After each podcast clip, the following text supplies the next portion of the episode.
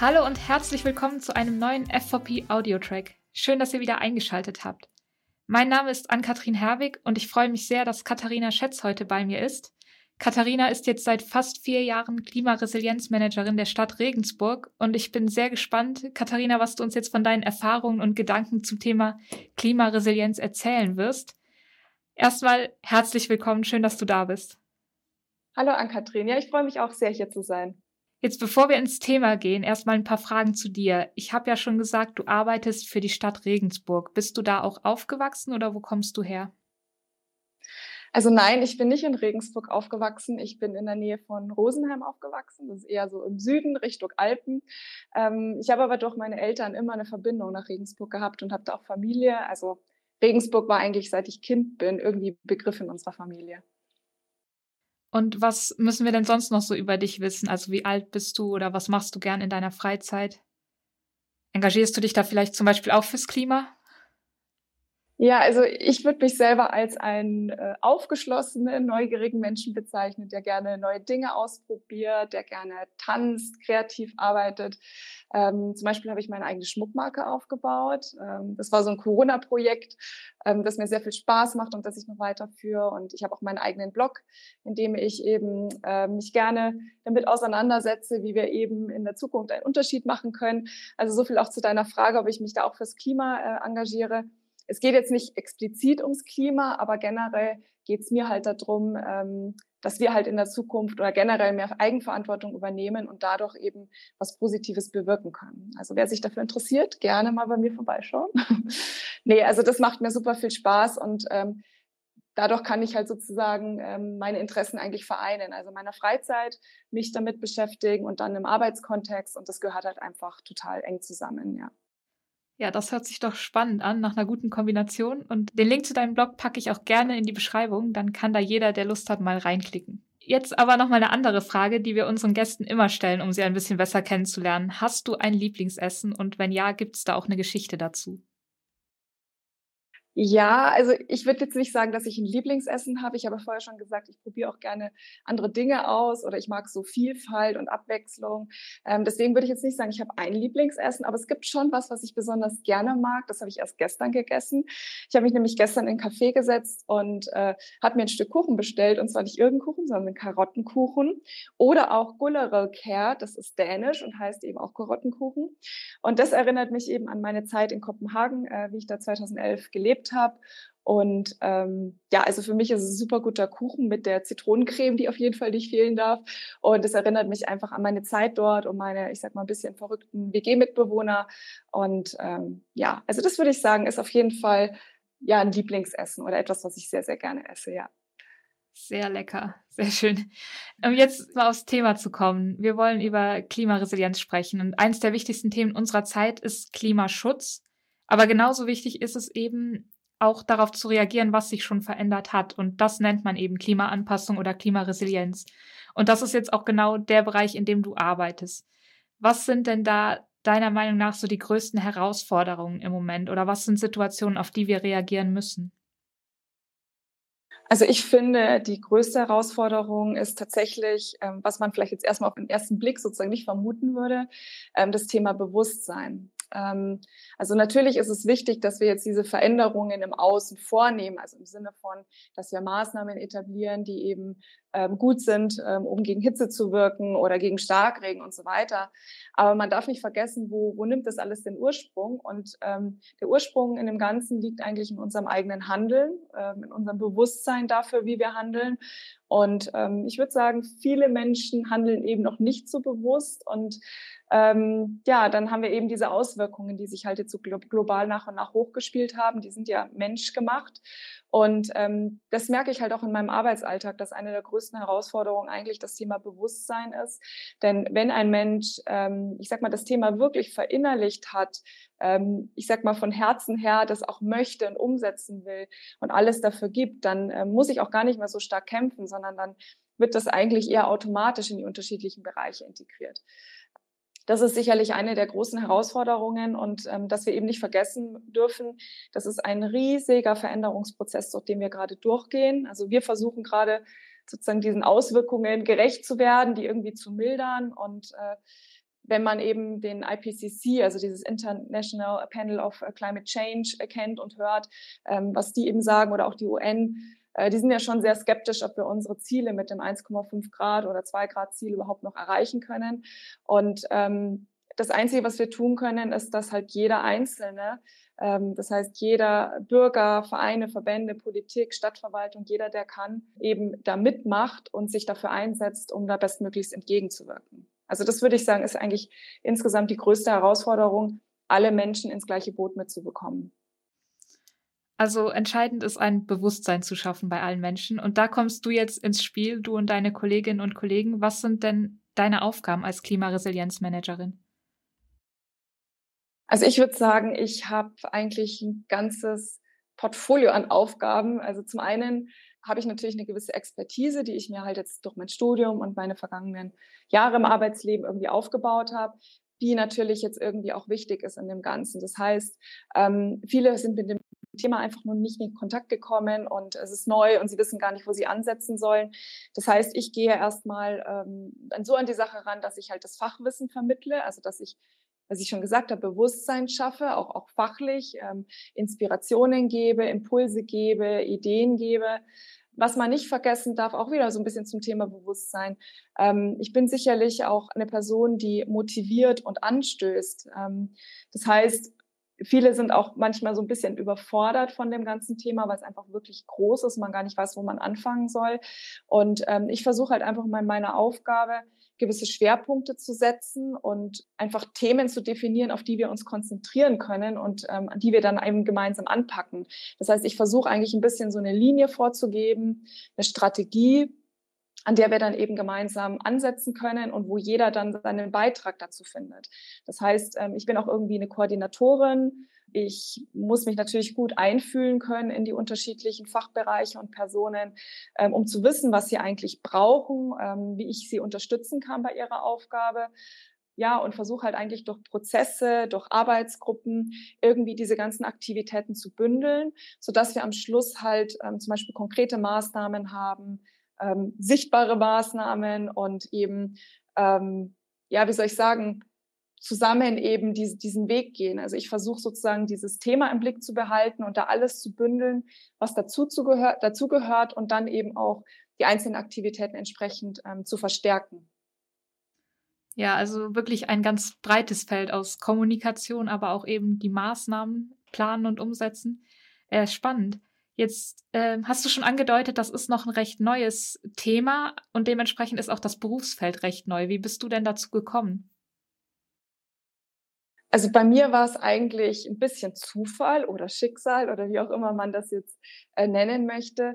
Ähm, ich habe Landschaftsarchitektur und Landschaftsplanung studiert und bei mir war es so, ähm, äh, ich glaube, das war dann das siebte Semester da oder so, es war auf jeden Fall kurz vor Studienabschluss, ähm, haben wir eine Pro ein Projekt gehabt. Also mussten uns dann äh, mit dem Themenfeld beschäftigen zum Thema Klima und ich habe mich für Bioklima entschieden ähm, und habe dann dazu eine Projektarbeit gemacht, wo ich mich dann damit beschäftigt habe, wie man sozusagen den Bremer Marktplatz klimatisch optimieren könnte. Also das waren so meine ersten Untersuchungen, meine erste Auseinandersetzung damit, wo ich das ganz spannend fand, irgendwie ähm, zu sehen, okay, ähm, ja, das hat ja was mit Menschen zu tun und wie empfindet Mensch äh, Temperaturen und ah, wie wirkt sich das in dem Freiraum raus und was kann ich denn jetzt so als Landschaftsarchitektin konkret tun, um eben da die Aufenthaltsqualität zu erhöhen. Und, und dann war das halt eigentlich so ein bisschen so eine Aneinanderreihung von, von Aktivitäten, dass ich das einfach super spannend fand.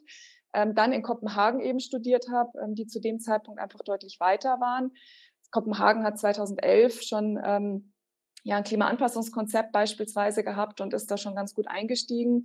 Und äh, ja, und dann habe ich da irgendwie weitergemacht, indem ich da meine Bachelorarbeit zugemacht habe mit so Mikroklimasimulationen, ähm, die Auswirkungen von Bäumen in dem Straßenzug untersucht habe. Dann habe ich meine Masterarbeit zugemacht, dann habe ich noch eine Projektarbeit im Master dazu gemacht.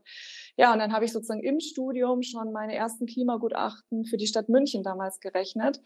Und ähm, ja, und bin halt irgendwie immer an, das, an dem Thema dran geblieben, bis ich halt letztendlich dann irgendwann auf dieser Stelle gelandet bin. Jetzt hast du gerade gesagt, du warst in Kopenhagen und die waren schon viel weiter. Wie gehen die Menschen denn da mit Klimaanpassung um? Also 2011 war es wirklich schon so, dass die ein Klimaanpassungskonzept hatten. Das heißt, die hatten auf jeden Fall damals schon das Bewusstsein dafür. Da war das bei uns noch nicht so etabliert, würde ich sagen. Ich meine, das ist elf Jahre her. Also vor elf Jahren haben die schon als Stadt Kopenhagen gesagt, okay, ähm, wir müssen da einfach was machen, wir müssen Maßnahmen entwickeln.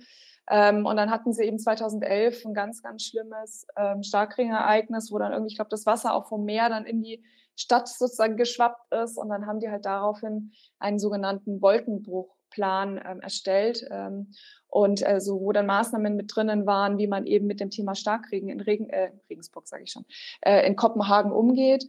Und ähm, die haben halt jetzt heute schon einfach, ich würde sagen, den Großteil der Maßnahmen umgesetzt. Zum Beispiel St. Anna Platz, wer sich dafür mal interessiert, äh, kann man sich mal ansehen. Das heißt, ich würde sagen, das Bewusstsein war auf jeden Fall da schon weiter. Ähm, auf dem Land sieht es sicherlich anders aus. Das haben ja Kolleginnen und Kollegen äh, gesagt, dass es in der Stadt natürlich oft so ist, dass das Bewusstsein da vielleicht höher ist als auf dem Land. Das ist ja bei uns auch so, dass es in den Großstädten vor allen Dingen mit dem Thema losgeht, auf dem Land vielleicht nicht ganz so schnell. Und ähm, sie haben halt auch, auch eine eigene Abteilung zu diesem Thema. Ähm, also 2011, wie ich da war, hatte ich das Gefühl, dass das Thema schon weit mehr in den Köpfen der Menschen verankert war. Und äh, mir ist ständig dieser Begriff ökologisch oder ökologisch auf Dänisch äh, über den Weg gesprungen. Und ähm, das war auf jeden Fall schon so ein Thema, ähm, ökologisch stand eben jetzt nicht nur für Bio, sondern halt auch irgendwie, ich glaube, so für einfach für Bewusstheit oder für Bewusstsein, für Nachhaltigkeit, für einen bewussten Umgang mit Ressourcen, für gesunde Ernährung und so weiter. Und mein Eindruck war damals, ähm, dass da einfach schon einiges im Gange war, was bei uns zu dem Zeitpunkt noch nicht so ausgeprägt war, sag ich mal. Jetzt sind elf Jahre ja eine lange Zeit. Wo steht denn Deutschland heute im Vergleich zu anderen Ländern? Also ich finde die Frage sehr schwer zu beantworten und ich bin auch gar nicht unbedingt immer so ein Fan von Vergleichen. Ähm, ist immer die Frage, wozu man so einen Vergleich nutzt. Wenn man ihn als Motivation nutzt, äh, finde ich das gut. Wenn es eher Panik und Angst schürt, äh, finde ich es ein bisschen schwierig. Ähm, man muss halt drüber nachdenken, ähm, was, was bedeutet das, ähm, Klimaanpassung jetzt in einem anderen Land zu machen, wie beispielsweise jetzt in Italien oder auch irgendwo, weiß ich nicht, in den USA oder in Afrika oder so. Die haben alle komplett unterschiedliche Bedingungen. Afrika wird sich eher mit, mit, mit Hitze und Dürre und Trockenheit und dem Mangel von Trinkwasser auseinandersetzen dürfen. Vielleicht auch irgendwelche Insektenplagen kriegt man auch eher mit. Ein Land wie Italien wird sicherlich ähm, das Thema Hitze vor allen Dingen haben. Oder dann USA gibt es vielleicht das Thema auch eher Hurricanes, äh, Stürme, Überflutungen. Das heißt, ich finde diese, ähm, diese Vergleiche oft wahnsinnig schwer, ähm, weil wir eben komplett unterschiedliche äh, Bedingungen haben. Und zum anderen ist halt einfach auch die Frage, ähm, was ist dann der Anstoß einer Veränderung? Also in vielen Ländern ist es so, dass es halt ein Extremereignis gab, würde ich jetzt sagen. Also dass wir eben irgendeine äh, bedrohliche Katastrophe erlebt haben und daraufhin wird halt dann irgendwie in, in die Handlung gegangen. Dann sagt man halt, okay, das ist jetzt der Anlass, in die Umsetzung zu gehen, weil sowas wollen wir nicht nochmal erleben. Deswegen, ich finde den Vergleich äh, wahnsinnig schwer. Also ich kann einfach nur allgemein sagen, es gibt sicherlich Länder, die da einfach deutlich weiter sind, vor allen Dingen in Bezug auf ihre persönlichen Herausforderungen. Und es gibt sicherlich auch Länder, ähm, die, sage ich mal, sich mit anderen Themen beschäftigen, für die das Thema Klima vielleicht äh, gerade nicht vorrangig ist, sondern die andere Themen haben, die für sie jetzt erstmal aktueller sind. Ja. Dann schauen wir doch mal, wie es hier innerhalb Deutschlands ist. Da ist das Thema Klimaresilienz ja auch noch nicht in allen Kommunen angekommen. In Regensburg allerdings schon, da tut ihr schon sehr viel dafür und gehört damit zu den Vorreitern. Wie können wir uns denn jetzt die Maßnahmen zur Klimaanpassung in der Praxis vorstellen? Also mal angenommen, da rollt jetzt eine Hitzewelle auf uns zu oder Starkregen ist vorausgesagt. Was könnt ihr kurzfristig tun in Regensburg? Also ist immer die Frage, was kann die Stadtverwaltung tun? Das ist das eine. Aber man darf auch nicht vergessen, was können die Menschen selbst tun. Also hier sind wir wieder beim Thema auch Eigenverantwortung.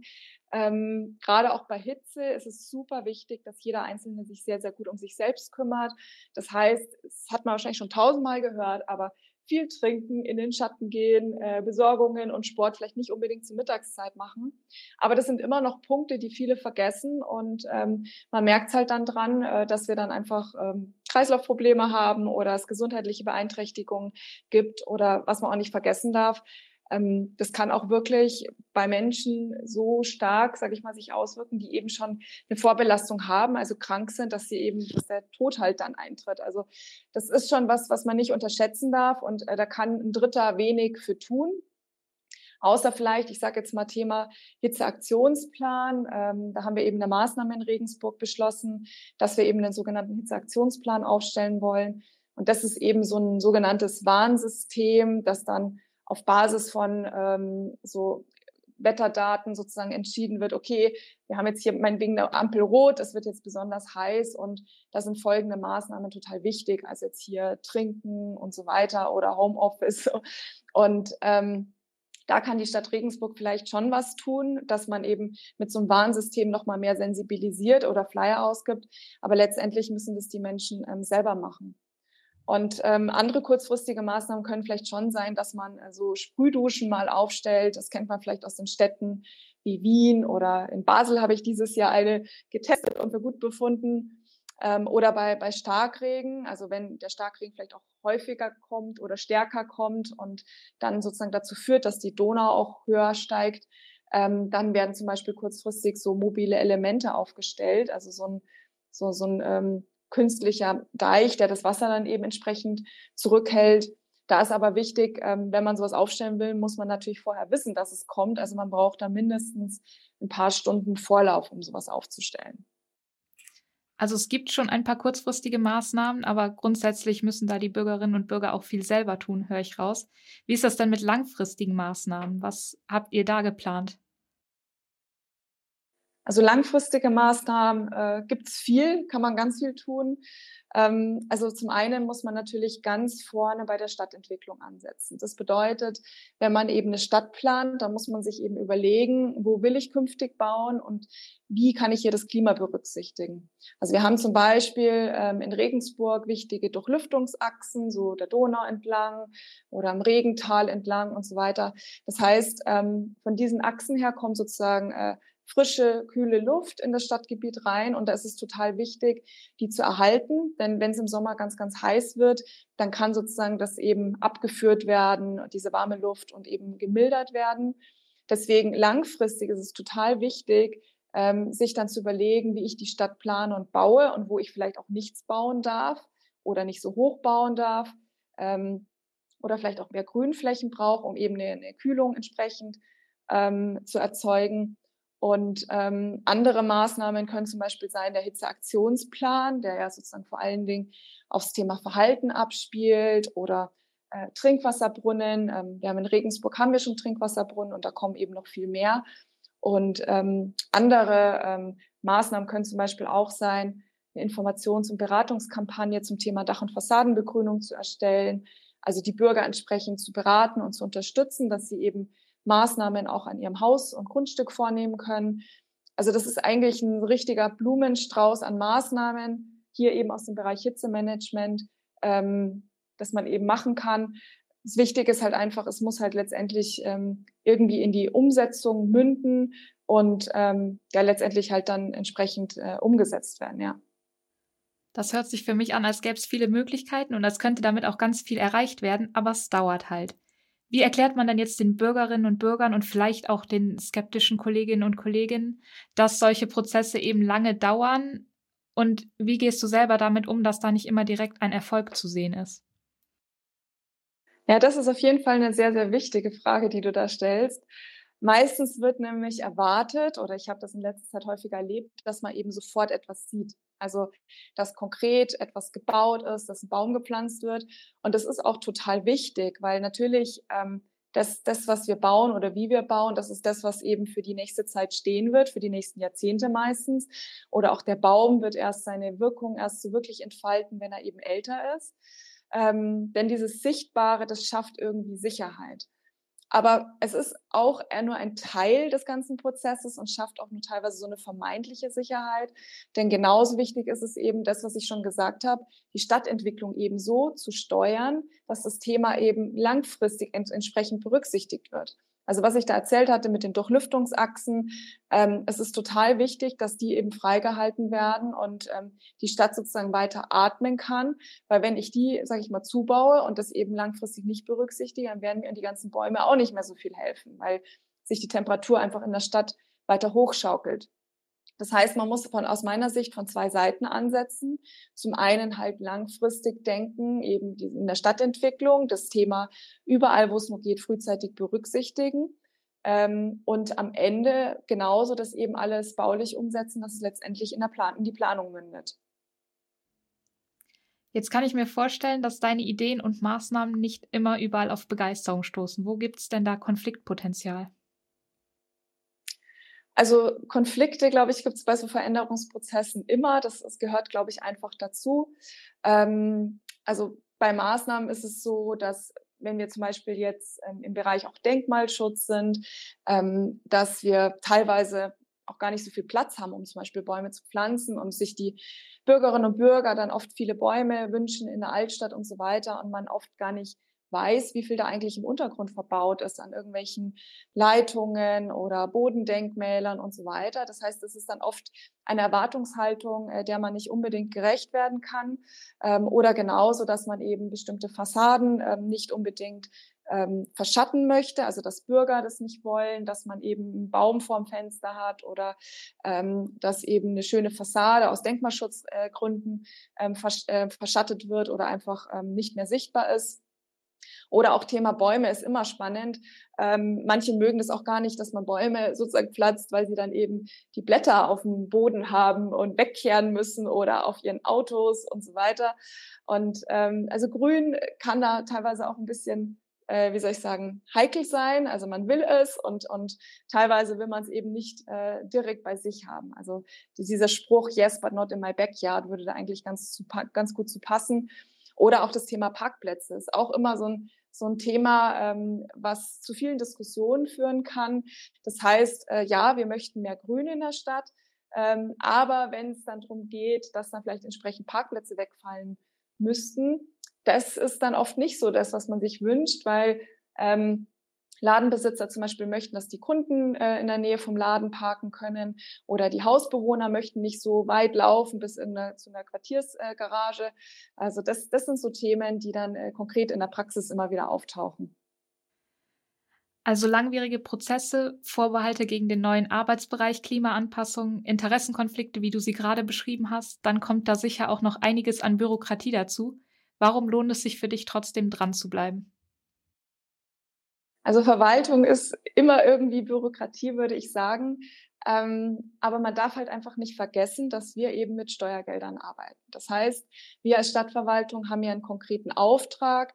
Wir machen etwas für die Bevölkerung. Deswegen gibt es die Stadtverwaltung. Die ist dafür aufgezogen. Und deswegen ist es total wichtig, dass wir das alles ganz ordentlich und nachvollziehbar machen. Und ähm, das bedeutet halt in der Verwaltung, dass man manchmal oder meistens, man muss bestimmte Wege und Verfahrensweisen ähm, einhalten, die manchmal halt etwas länger dauern können, als man sich das dann wünschen würde. Ähm, aber ich mag meine Arbeit total gerne, weil ich eben in der Stadtverwaltung mittendrin bin am Geschehen. Das heißt, ähm, ich krieg halt einfach mit, ähm, welche Akteure spielen da mit rein, ähm, wie, was braucht es dazu, um eben eine Strategie in die Praxis zu bringen? Welche Hürden gibt es da vielleicht? Äh, was bedeutet das auch rechtlich? Ähm, also ich finde, man kriegt einen super guten Überblick über, ich sag mal, Gesellschaft allgemein oder das Leben allgemein, wie das funktioniert, wie das alles zusammenspielt, ähm, wie sozusagen die Zahnrädchen ineinander greifen. Und ich merke das auch immer wieder in, in Gesprächen mit äh, Menschen, die nicht in der Stadtverwaltung gearbeitet haben, dass oft das Bild aus meiner Sicht gar nicht so treffend ist, weil man sich das gar nicht vorstellen kann, wie komplex das eigentlich ist, ähm, Maßnahmen generell in die Umsetzung zu bringen. Also was man da eigentlich alles berücksichtigen muss, wie schwer das manchmal ist, da auch Entscheidungen zu treffen und ähm, Punkte gegeneinander abzuwägen, weil man zum Beispiel in der Planung nicht alle Dinge gleichzeitig auf der gleichen Fläche realisieren kann und man dann eben Entscheidungen treffen muss oder wie Entscheidungen überhaupt ähm, bestimmt werden. Also äh, welchen Einfluss die Politik hat, was, was die Stadtverwaltung machen kann, ähm, wie externe ähm, Personen, auch Vereine und Verbände damit reinwirken können. Also ich, ich mag meine Stelle total gerne, weil ich kann einfach direkt die Zukunft mitgestalten. Ich lerne unglaublich viel und äh, ich kann eben was Gutes für unsere Bevölkerung tun. Und was würdest du jetzt anderen jungen Klimaresilienzmanagerinnen und Managern mitgeben oder auch anderen Kommunen oder vielleicht sogar Interessierten, die sich privat irgendwie engagieren wollen? Was kann man im Bereich Klimaresilienz machen? Also ich würde auf jeden Fall immer sagen, wenn es einen interessiert, einfach anfangen. Ich glaube, meine Geschichte vorher hat es ja ganz gut gezeigt, dass ähm, man oft gar nicht weiß, wohin der Weg führt. Ich habe einfach angefangen. Ich bin einfach einen Schritt nach dem anderen gegangen, weil ich es einfach spannend fand und interessant fand. Ich bin sozusagen einfach meinem Herzen gefolgt und habe gemacht, worauf ich Lust hatte und habe das gar nicht so ähm, wie soll ich sagen, so, so extrem durchdacht, dass wenn ich das und das tue, dann wird das und das rauskommen. Ähm, das heißt, ich würde einfach sagen, wenn es einen interessiert und das Themenfeld interessiert, würde ich einfach anfangen. Ich würde mich selber fragen, was möchte ich lernen, was möchte ich herausfinden, welche Fragen kann ich beantworten. Also bei mir war es zum Beispiel, wie kann ich einen Freiraum klimatisch am besten gestalten, wie kann ich die Aufenthaltsqualität für die Menschen erhöhen. Und was braucht es eben dazu? Ähm, was kann ich Kommunen damit an, an die Hand geben? Also ich habe zum Beispiel in meiner Bachelorarbeit damals so Handlungsgrundsätze formuliert, die ich dann Kommunen an die Hand geben, gegeben habe, ähm, worauf sie achten müssen, wenn sie eben solche Untersuchungen machen.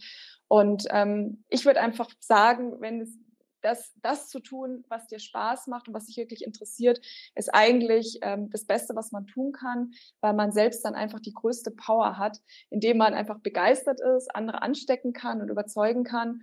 Und ähm, wenn man eben in so einem riesen Veränderungsprozess mit drinnen ist, ähm, gibt es immer große ja, wie soll ich sagen, auch, auch Herausforderungen, denen man begegnen muss. Und ich glaube, nur wenn man wirklich richtig überzeugt davon ist, hat man auch die Kraft, auch diese schwierigeren Phasen ähm, mal durchzustehen. Das heißt, ähm, wenn, wenn du dich jetzt sozusagen fragst, ob du, wie du da jetzt überhaupt anfangen sollst mit dem Thema, ich würde mich konkret an Menschen wenden, die das schon machen, was ich machen möchte. Ich würde da reinschnuppern, ich würde da so reinfühlen, was passt zu mir, was nicht. Und dann auch überlegen, okay, wie kann ich jetzt persönlich einen Beitrag leisten? Ähm, welche Fragestellungen würden mich interessieren? Und was können andere brauchen? Denn das, was ich ja damals gemacht habe, war, ich habe was gemacht, wo es noch nicht viel gab und wo ich das Gefühl hatte, das kann man irgendwie gebrauchen und das hilft Kommunen. Und ähm, ja, wenn man irgendwas macht, was anderen hilft und was andere brauchen können, dann ähm, ja, ist es ein super Start ins Berufsleben und ähm, es ist ein tolles Gefühl, auf jeden Fall auch mit vorne dabei zu sein und wirklich mitgestalten zu können. Vielen Dank, dass du uns mitgenommen hast in dein Arbeitsfeld und auch in deine Gedanken zum Thema, Katharina. Schön, dass du da warst. Ähm, wir wünschen dir weiterhin alles Gute für deine Arbeit da in Regensburg und ich finde, das waren gerade sehr schöne Abschlussworte von dir. So viel zur Reaktion auf den Klimawandel und Prävention von weiteren Folgen. Wenn ihr jetzt noch wissen wollt, wie Prävention und Reaktion in ganz anderen Bereichen aussieht, dann klickt euch einfach nochmal rein auf www.f4p online. Ich verabschiede mich jetzt für heute und hoffe, wir hören uns bald wieder. Macht's gut.